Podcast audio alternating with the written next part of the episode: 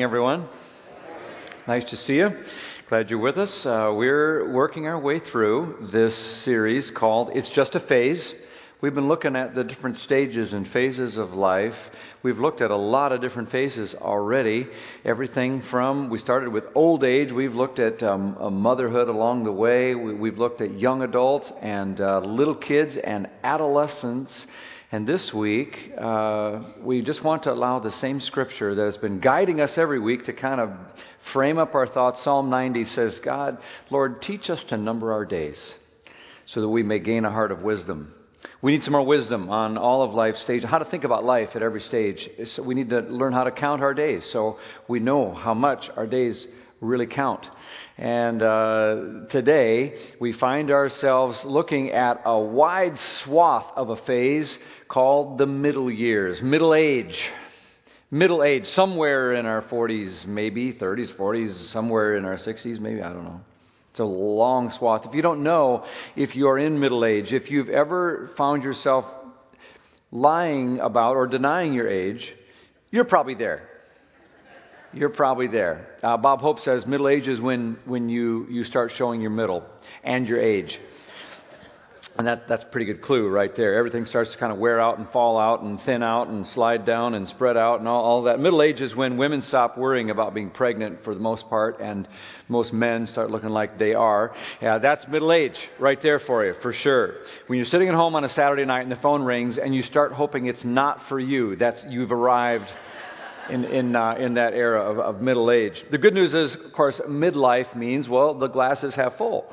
Okay, of course, the bad news is your teeth will soon be floating in it. So that's, that's middle age for you. You're kind of stuck in that, that middle, middle thing. Uh, someone said life is like a, a roll of toilet paper. The closer it gets to the end, the faster it goes. And that's how you, you feel in middle age. Like, where on earth, like the bottom of a bag of chips, when all of a sudden you get the whole bag and there's a little bit and it just, you just dump the whole thing. How do the years go by? And that's how you begin to think in middle years. So, pretty much have to acknowledge I'm probably in that gap somewhere, just arrived, but I'm, I'm in there somewhere. You know, um, I, I try to play a lot of tennis and, uh, I had to sit out for a while because I slipped a while back, uh, wearing some flip flops and slipped on some slippery concrete. Went down, cracked my knee. I actually broke, I cracked a bone in my knee, so I had to sit out for four weeks. So I'm hobbling around four weeks. I get to the four week mark on the day. I'm watching my calendar, and of course it's four weeks. I'm like, I'm good. So I went out this week and um, strained my Achilles heel the first day back out. So it's like, yeah, that's kind of ironic. Let's preach a sermon on middle age. The interesting thing I learned as I did some research on this whole thing is that the middle years, everywhere you go throughout history and also particularly now all over the world, are often regarded as the lowest satisfaction era of a person's life. Did you know that? For some reason, we seem to think it's just awesome being younger.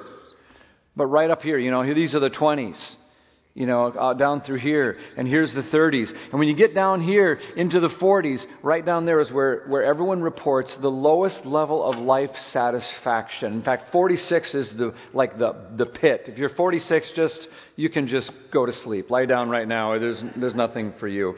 Um, it, it, declines in the middle years. Uh, I, it's interesting to think about why. A lot of the reason is basically because in the middle years, many people begin to feel like, you know what? Um, it's depressing to think back to what I used to look like, feel like, and be able to do and all the fresh dreams. And really, it's depressing to look ahead because I know old age is screaming around the corner. And of course, life's over in old age, we think. And so, did you know that antidepressants actually increase more in the middle years than any other era of life? And so we react to that somehow. And this is, of course, the classic I'm going to go buy a Harley or a sports car or get a facelift or a tummy tuck or wear some more gold chains or get a tattoo or do something stupid. I'm going to go have an affair. I'm going to, uh, I'm going to somehow, this business that I built up, I make some stupid mistake or, um, you know, a, a, pastor that, that builds, you know, a, a, an effort to, to lead a church or whatever, you know, makes some terrible, idiotic mistake or something like that. We do things that were once considered unthinkable because we're stuck in this doldrums of the middle years. We feel trapped sometimes in our marriages. We suffer our first big physical breakdown. We watch our parents sometimes, um, you know, suffer their last one. Uh, suicide rates are highest in the middle years, uh, other than some of the, the teen year epidemic we're seeing. Um, we're living long enough that our kids aren't cute anymore.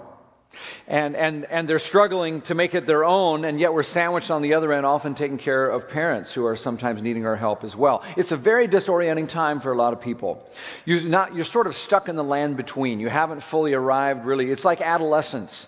Adolescence, puberty, remember that? Oh, what a blast. You know, childhood kicks you out and you're like not a kid anymore, but yet you're a long way off from adulthood. And so where are you? And middle age can feel like that. I'm not a young, virile person enjoying my happy times, but neither have I sort of just been content to sit and become an old person either.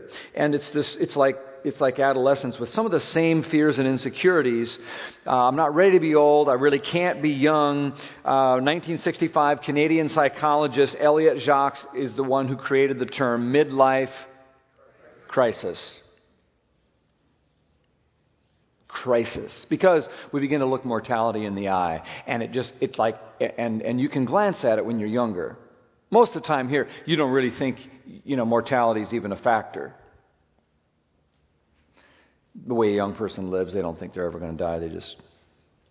But you, you, you get a glance at it, but then you get to middle age and it starts staring at you, and you move and it just kind of keeps following you around. Like one of those kind of socially inept people at a party that just doesn't know how to leave you alone. And mortality is like that.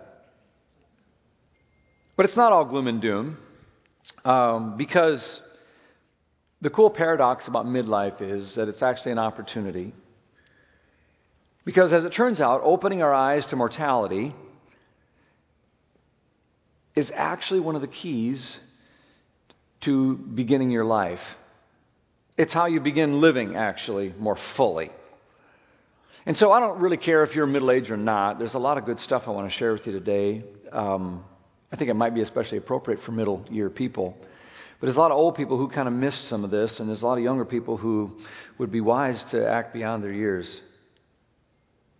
Lafferty says that midlife is an opportunity to leave some of our youthful folly behind, look back at the first chunk of life, 30, 40 years or so, and refocus. If you're taking notes, I'd write that word refocus on what matters most for the next era of my life, however long you have. You, you prepare for your second act, you prepare for what's next or your second win. Midlife is not a stopping point, it's a strategic point to refocus on what truly matters. Don't panic, prepare.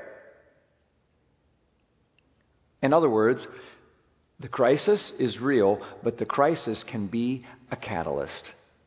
A catalyst, of course, ignites some new activity, some new reaction. So the crisis, embrace the crisis, stare mortality in the eye, deal with it. Yes, you're, you're getting older. And let that, in fact, be the very catalytic force that can propel you into a life of greater meaning and mission than you could ever achieve while you're just busy enjoying what life is like in the first half of life.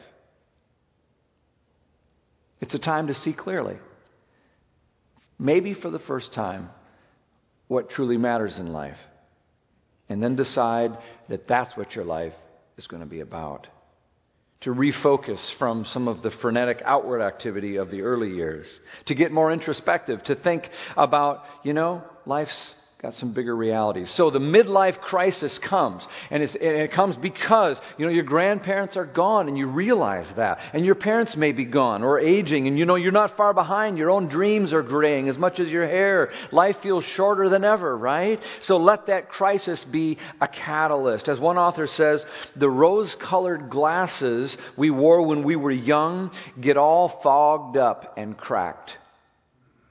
It's true, isn't it? Now, it can just make you cynical, or it can just make you more realistic. And midlife is when you just take off those rose colored glasses and squint straight on into the glare of reality, and you realize that life is pretty hard and awkward and a clumsy lurch through pain and mess, and the pleasures that you sought out and thought were so important, and the really the whole the whole stuff is really just the spice of life, not the main course. Let the crisis be a catalyst for that kind of thinking. There was a guy I want to tell you about. He took off the rose colored glasses of youth and uh, he looked at the grim realities of life, and his sober reflections are written down and captured for us in the Bible.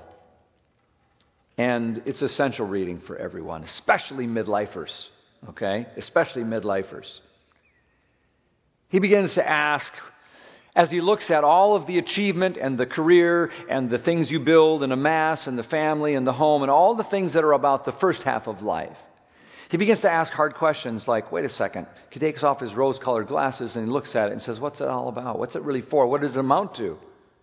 And you know his answer. About all the things we clamor and cling and cry for, Ecclesiastes chapter 1 verse 1 says meaningless. Meaningless. Utterly meaningless. Everything. It's meaningless. What do people gain from all their labors at which they toil under the sun? And his answer is a big fat nothing. It's a wise teacher, son of David, king in Jerusalem, the guy who did it all. He pursued passion after passion, but in the end, he comes up empty. He had money, he had fame, he had career, he had success, he had power, he had women, he had everything that most people spend the whole first half of their life and sometimes their whole life chasing after. And he basically says, Let me spare you the trouble. I've been down that road and it doesn't lead anywhere you really want to go. Money isn't enough. Sex isn't fulfilling. Entertainment isn't impressive enough. Music isn't interesting enough. Food isn't satisfying enough. People aren't reliable enough. Buildings aren't important or, or meaningful enough. Nothing under the sun is really enough. So here's an old guy. This is an old guy. Uh, uh, uh, he, and he's, he's had his crisis, and it has been a catalyst, and now he's offering it to you and to me so we can see today what we would otherwise only discover for ourselves as a rude awakening of our own at the end of our lives. He's sharing this wisdom so we can choose a more satisfying path. That's a catalyst. He's giving you spiritual LASIK surgery so you can take off the rose colored glasses and see clearly through the midlife blur our way past the trivial pursuits and the selfish ambitions and the destructive habits of life. Here's a guy who's helping us see what matters most. Take it from me, he says, I've been there. I've chased after everything everyone holds up as success, and I can absolutely tell you, most of what you think matters doesn't. That's a real kick in the shorts. This is a real pick me up so far, isn't it? I mean, the midlifers are like, what? You mean I'm busting my hump every day for something that's going to be meaningless? Well, we don't believe that, so we just keep, keep at it. That just means we haven't really taken off our glasses yet. And when he says, by the way, uh, meaningless, it's actually a word in the Hebrew that, that means kind of like a vapor, like a, like a little puff of smoke, a very lightweight in subs- not in something without substance, a, a wisp of uh, uh, everything under the sun that people throw their lives into goes up in a puff of smoke. One writer actually crassly translated that it's flatulence. There you go. How's that for a, a life achievement? In other words, you work your buns off to achieve and make a name for yourself, get a success, you know, get some fame, security, a home, an identity, and all that, and it's just a fart in a breeze. so go ahead, you know, Fill your house and your garage, but if your soul's empty, it's just a fart in the breeze. Get another promotion, get another degree, get another dollar, get another toy. Go, go ahead, get another iPhone, get another vacation, get another spouse, get another career, get all, get everything you think you, you need. But here's the richest, wisest, most powerful man in the world who says, that's all it is. Because, he says, here's why. Ecclesiastes 3, he says, a couple chapters later, he says, Because God made you, and all that stuff under the sun, you got to get above the sun to where God has put eternity in the hearts of every one of us. And until our lives begin to actually connect with that eternity, with God and His purposes, our hearts will be restless. So the crisis you're feeling is simply just growing up. Let it be a catalyst to lead you to the eternity the God who made you that's put in your heart to begin with, that you just numb and dull out as you turn up the noise in the first part of your life. It's a gift. It's good news when you get to middle age, midlife, and you start to sense there's got to be something more. That's a gift. You're onto something. Because, yeah, we dream of a life that's different than the one we have. We imagine what it would be like to be in a different home, have a different career? Did I choose the wrong path? What if I had a real husband? What if I got married? But just let all those crises be a catalyst for the rest of your life, an opportunity to refocus and refill your tanks. Because the truth is, for those who find that eternity set in their hearts through a relationship with Christ, what's happening all over, and what really is the case, even statistically now, the rest of your life can be the best of your life. And this is what's happening in a lot of people's life. The crisis becomes a gateway to catch your second wind and start strong in the second half. And this is what a lot of people are reporting. As Richard Rohr says, there are two halves of life, two tasks in life. The first half, you just build a container, an identity, a home, relationships, finances, and all that. But the second half is where you find the contents that the container is meant to hold, and then you, you fill it. So the the rest of your life can be the best of your life. It doesn't mean you're going to have an easy life. It doesn't mean you may have a long life. It just means that you're actually going to know what matters. So, let me, let me help you make a good second half of your life. Let me give you a few ideas. If you're a young person thinking about, you know, the fact that maybe one day you'll get older, or you're already a midlifer, or you're someone who missed your midlife, let me give you a few things to think about. Number one, I would say we need to reframe the American dream. We need to reframe the whole, you know, the American dream, right? It's like, you know, you just put in your time and you do your hard work and you get this beautiful success. It's a script. The American dream is like a script that everyone gets handed and we don't, we don't, we just say, okay, and we just think it's a drama. I'm supposed to act out my part according to the script. And, and, you know how it goes. You, you, you go through, you do well, you work hard, you run the rat race, you make some money, you get a home, maybe you get married, maybe you don't, but you, you know, you go around, you get a house and you join a few things, whatever. And it's this whole arc of your life that leads down to the big R. The big R is, of course, retirement, where you just sort of cross the finish line and then you're done. You're not productive anymore. You just wind down, wither up, peter out, pack it in, go out to pasture, play golf, head to the diner at five, and that's the American dream. And of course, the problem with that is that at just the moment that you finally actually know something, and at the moment that you are finally actually ready to, to contribute something, you pull back. Listen, God has created you to use your entire life, not just the arc that ends at retirement. Extend the arc. Now, you just extend it and use it all for Him and His glory. You're responsible for what you do with your life. Not just your productive working years. And part of the problem with the American dream is we give some of our best productivity to things that don't matter. And so, the more we can give of ourselves to meaningful work and work that connects to God's work, the more meaning we'll have in life. If you're young, you're on a mission.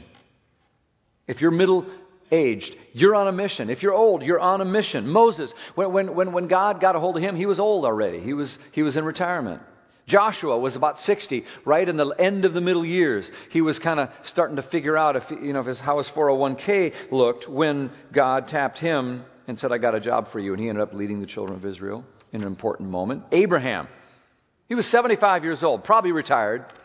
Comes home from the senior citizen center one day and God taps him on the shoulder. Genesis chapter 112 chapter 12, 1 says this The Lord said to Abraham, Hey, leave your native country and your relatives and your father's family, all the stuff you've built up and worked so hard to sit and enjoy now. Get out of the rocker, he says, and go to the land I will show you. 75 years old. I'm going to I'm going to ask you to start over because there's see I'm about to do a new thing God says I will make you into a great nation and I will bless you and I will make you famous and you will be a blessing Wait a second, that's not the American dream. Isn't I supposed to be blessed now? I'm 75. Are you prepared to hear the same message that Abraham heard?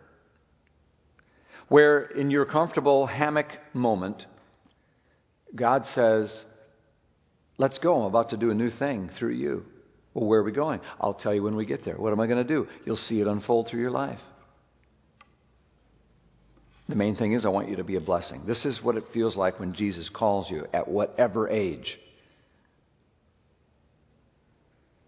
So Abraham, the old duffer, goes, And God uses him in a powerful way. And if Jesus calls you, I can tell you that's how it will feel. Let's go. So don't think of the American dream as leading to this moment where your success rewards you with inactivity. I give out a lot of books, and one of the books I love to give out is Bob Buford's Halftime. I've given out dozens and dozens of these books. It's especially good for those who are working career people, especially if you're approaching midlife and wondering what's next for you. It kind of helps you lift your sights beyond the daily grind, if you will, past just doing a job to how do you do life. You know, it says that there are three fears that everybody has. You know what the top three fears are, especially as you approach retirement years? Fear of death, fear of dying, fear of running out of money. You know what the number one is? Fear of an insignificant life. Fear that the whole thing I did would be just meaningless. So, we want to, all of us, I think, live our lives in such a way that when it's your time to go, you look back and you don't have regrets. That your life wasn't just successful by some worldly standards, because all that goes away. But you want to know that your life mattered because it was caught up in the purpose that God had for your life. And that's really the only way that it matters. So here's a million dollar question for each of us Do you want your life to be about success or significance? Success, as it's handed to us and defined for us, and which may feel good in the early years of our life, or significance, which taps in to something much more deep, doesn't it? in the 40s and 50s and 60s, I want to remind you that you're approaching a sort of opportunity, a sort of transitional point in your life that you have very few times in your life. It's a transitional inflection point where you can actually redirect your life path. Think of how few times in your life you can actually do that. I mean, you haven't had that opportunity in a long, long time. These pivotal moments. When you're young, you feel like you have all these options before you and you can do whatever you want to do. But then you get locked in and life gets busy and it gets in the way and it just kind of drags you along fulfilling the things uh, based on the choices you previously made. But then you have occasionally these moments where you can change slightly or even radically your life trajectory. When your kids all finally go to school. Remember moms, that one? Oh my gosh, it's like a different moment in life. Or if your kids leave the house ever. Or get married or something like that. Or when you hit retirement, it's another one. Because you have more freedom, but you actually have some good health, perhaps, I hope, and you maybe have some time. So don't miss it. Don't miss that phase. To move beyond success to significance. So, midlife.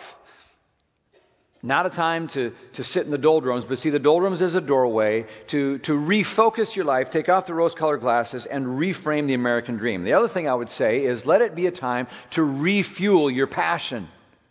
To refuel your passion. Listen to this counsel from old guy Paul, who's like an old age guy, talking to Timothy, who's probably on the front edge of middle years, not even there yet, probably. He loves him like a son. It's how I feel toward you today when I, when I look at first, uh, excuse me, second Timothy uh, what is it? 2 Timothy 1, verse 6.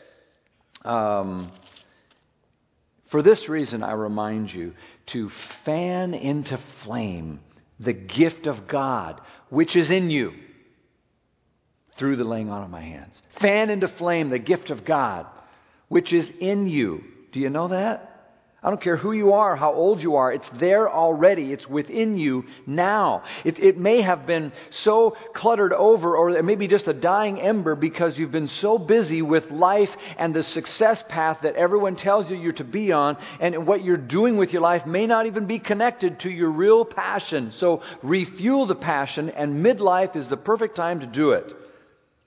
This guy, Bob Buford, I told you about, he, he, he, he lives his life at full flame now. For years, he had his real passion just burning like an almost uh, dormant ember in his life. He says God gives everyone so much opportunity for blessing, but, but we just don't fan it into flame enough. So he's a guy he built this very successful business and he built this huge company, but then he found it just he's kind of on cruise control with it. And he actually got, you know, after the initial exhilaration wears off, he got kind of bored with it. He says, I really wasn't even living my own life. I was trying to make my mark and my money, but I didn't have any control over what was, what was happening. He said, I felt like a fighter pilot. I'm in this cockpit of this little plane honed in on the target, and everywhere the target moves, I move, and that's exactly where I went. And then I stopped to ask, I said, wait a second, who says that's the right target? Maybe I need a different target. Maybe I need to, to go where I really want to go with my life rather than just the career says this, the career says that, the career says that. What's God calling me to do with my life? Maybe I need a new target. So his crisis became a catalyst and he, he planned for himself a whole different kind of second half. He calls that, that interlude halftime, where you really get to the middle point of the game and you make some adjustments and you go out and you, you change the game plan in the second half. Here's a guy who had all kinds of world, wild success, businessman, deep faith, family, all that, but he realized something was missing and he needed to alter the game plan. And it allowed him to fan into flame the clear purpose that, that he really felt like was so important in his life. And he went on to use some of his contacts and to start a leadership institute that I've benefited from tremendously as a pastor because he moved from success to significance. And you can do that too. The way you do it is you just, you, you can't decide when you die, but you can have a hand in writing your own epitaph right now. Write your own epitaph, the words that will be said about what really mattered to you. Well, let it be written about you that something about your God encoded passion is actually what your life was about, that it will lead you to be a blessing and move beyond the path of success to significance. Carl Eller is a Minnesota Viking that I'm sure a lot of you know and love. He hasn't played for a few years, but there's a massive moment in every uh, Minnesota Vikings uh, lore that they know about in 1973 in the locker room. I'm sure a lot of you remember. It was, a, it was an important moment because the Vikes were actually good in those days. We had won uh, 10 straight divisional titles, been to the NFC Championship game six times. We'd been to the Super Bowl four times. Of course, it's not important whether you win, it's whether you go. But they were playing the, uh, the Washington Redskins, and they had just played a lackluster first half of the game, and um, very flat, trailing by a, a, significant lead, had only scored three points. They just like, dragged themselves into the locker room like they're in a daze, just like, you know, they couldn't snap out of it.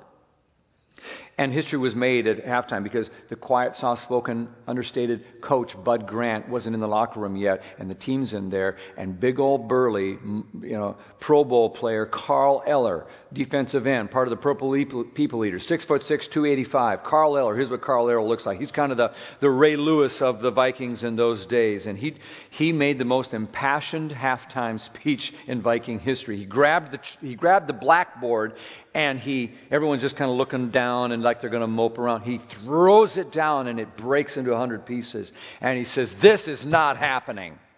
We're not going to, this is not how we play. This team is better. If we get our butts kicked, we're going to get our butts kicked. But let's go down with a fight and play the best game of our lives. And he gives this big impassioned thing, and everybody rises up. And then, of course, uh, Coach Bud Grant walks in, and he very quietly picks up one of the broken pieces, picks up a piece of chalk, draws a, draws a plan of a couple of plays. He says, let's go out and do it. And I love that combination. Sometimes you got to break the chalkboard. And sometimes you got to get a plan. You need more than passion, you need a plan. But those two together in your life, you, you, you need to look at your life and break the chalkboard and say, look, life is this, if it went down right now, if you croak today, are you good with how this ends? There's a whole nother half to play. So you need the passion, but then you need a plan. Come up with what's going to be different in my life so I can let the passion out. My friend Chuck he, uh, uh, from church here, he was a CFO, a business guy in the insurance uh, field, um, but, but he worked himself into a place where he could work less and he devoted more of his time to Habitat for Humanity and eventually worked full time there. And then orphans in Africa and incarcerated men helping them re enter. Here's a guy who let his uh, little uh, uh, flame get fanned into flame, whatever, you know what I mean.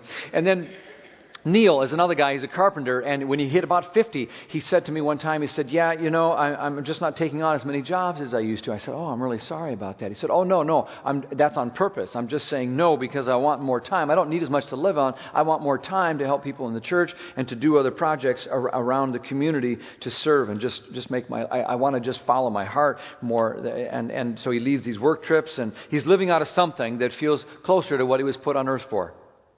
I know a surgeon who, who takes her vacations to, to, to travel uh, and, and go to un, undeveloped countries and, and uh, serve there. I know volunteers who teach all day long in school, but they can't wait to get out of class so they can go and tutor for free afterwards.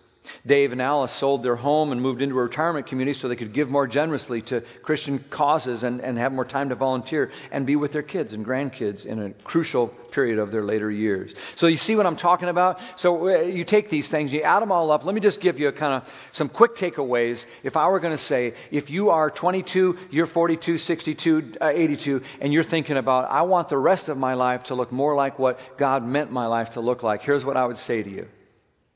Let me tick them off for you. Number one, I would say, listen to the still small voice.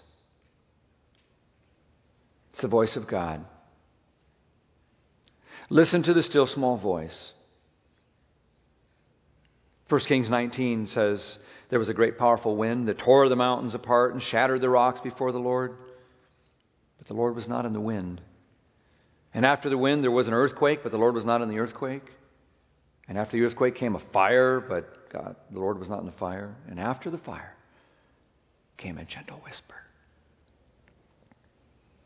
And in, Elijah's case, and probably in your case, that's where you're going to hear the voice of God. Not in the blustery, loud, turn up the volume first part of productivity and frenetic activity in the business of life, but in a quieted moment before God where you allow the promptings He's already placed on your heart just to rise up the part of you that knows there's something more. Listen to your life. Listen for the Lord's quiet voice. Take stock of why you're here. Ask what you might be missing right now that you know is truly important. Where does God want you to be in a few years? What gifts and passions has He given you that you need to fan into flame?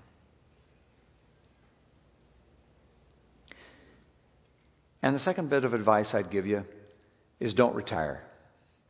Nobody, ever, again, retire. Let's reject the whole concept. It's not even biblical. There's no parable of the retired servant in the Bible. So, you can stop working and taking a paycheck if you want to, but the happiest people never retire. They just redirect their energies into new areas of service. Consider it not retirement, but redeployment. Okay? A new assignment. Mark Christopher from church here just retired. Oh man, you can hardly stand him. He's so excited. He's like, I, he, people ask him, what are you doing now? That's the big question. He just says, I'm just, I'm being a blessing. He's volunteering everywhere. I got to tell Mark, you can't do 75 things, but he'll figure it out. We got a bunch of, we got a bunch of people here at Mountain that we want to talk to. Maybe you're one of them that'll come and just work on our staff. I don't know if I'll pay you, but you could have a great job here. Seriously. Come on. I'll just say when we don't hand you a paycheck, this is all about significance, not success. there may come a day when your employer doesn't need you and you don't need them, but listen, you're always useful to God. Always. So maybe it's that encore career that you get paid or unpaid for, I don't know, but get unretired. I like the business leaders that, that go off and teach. Or, so, or Beverly says, uh, I prefer not to think of myself as retired. I've just moved from working for money for working for love. I'm working for love now. She's not retired, she's reengaged. So you know what? We need to get rid of the word retire. Instead, maybe you just call it retire. R E dash T I R E. When you go to the Indianapolis 500 or the Daytona, those cars scream around the track for all those miles, but then you see it pull off. And it pulls into that one thing to have a what? A pit?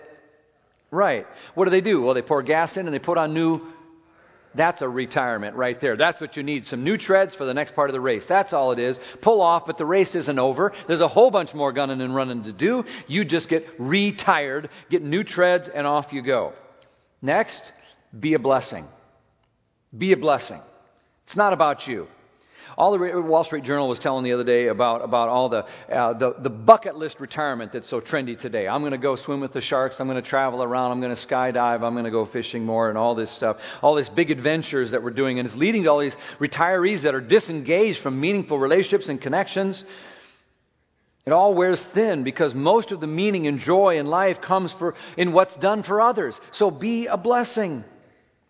Forget the one time swim with the dolphins or the diving with the sharks and spend time teaching a kid how to fish or a grandchild how to swim. At the end of the day, everyone's life, you get a choice about what you're ultimately about me or others.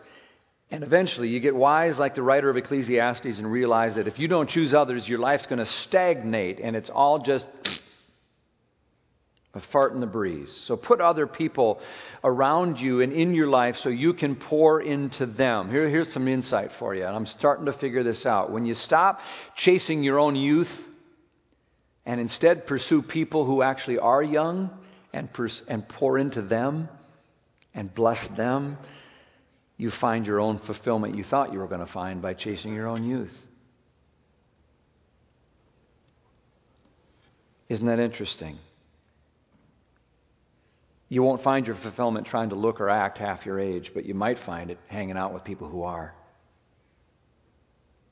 So I got an idea for you. You know, our epicenter over at Edgewood, we got a lot of stuff going on. A CPA walked in last week, said to David Woods, our director, "Can you use me?" He's like, "Hot dog," and he put him to work. He's doing, he's helping with all these accounts and stuff that's going on, volunteering a bunch of time. We need grant writers. We need people who are skilled at IT and website and social media and human resources and bookkeeping, and we need all kind of help here at the church and there. You know, we got Camp Epic coming up, and we're going to another location in Edgewood. We're going to be repainting a, a, a, parts of a Presbyterian Presbyterian church over there that's offered to give their facility. We need paint supplies. We need painters.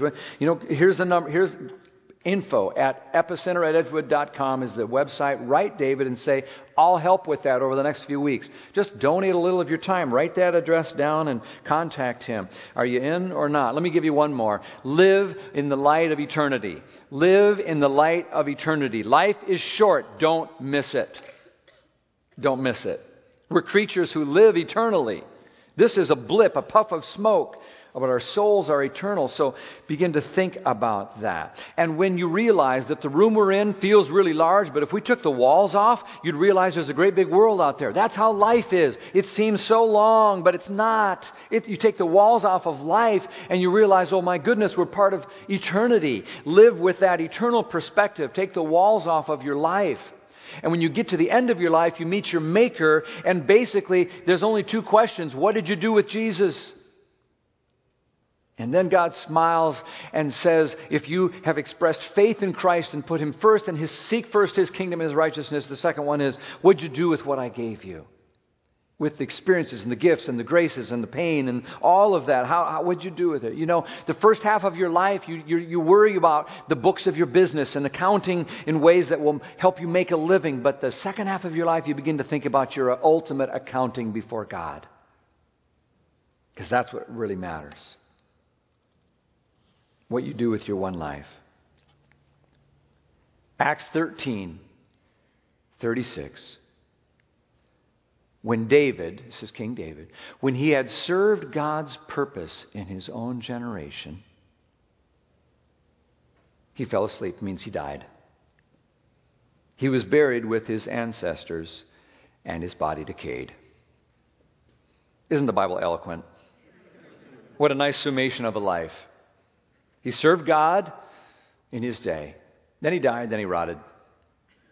Guess what? Two of those happened to everybody the dying and rotting part. The only part you get to choose is whether you will serve God in your day and how fully you will do it. Ecclesiastes 7 to close. The writer says, You know, it's better to go to the house of mourning than it is to the house of feasting. For death is the destiny of everyone, and the living should take this to heart. Go to a few funerals, it'll help you. He says it's better than going to a dinner party because a dinner party it's loud and noisy and it's just like the first part of life.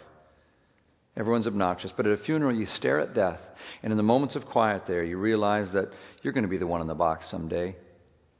And that sober reflection about death is actually what can finally help you start living. Let me pray for you. God, we are so grateful for moments of clarity and wisdom where, whether in midlife or young life or old age, we see clearly what truly matters. And we thank you for Jesus and for the invitation to seek first Him and His kingdom. We pray that you'll help us to do that with all of our lives. In Jesus' name, amen.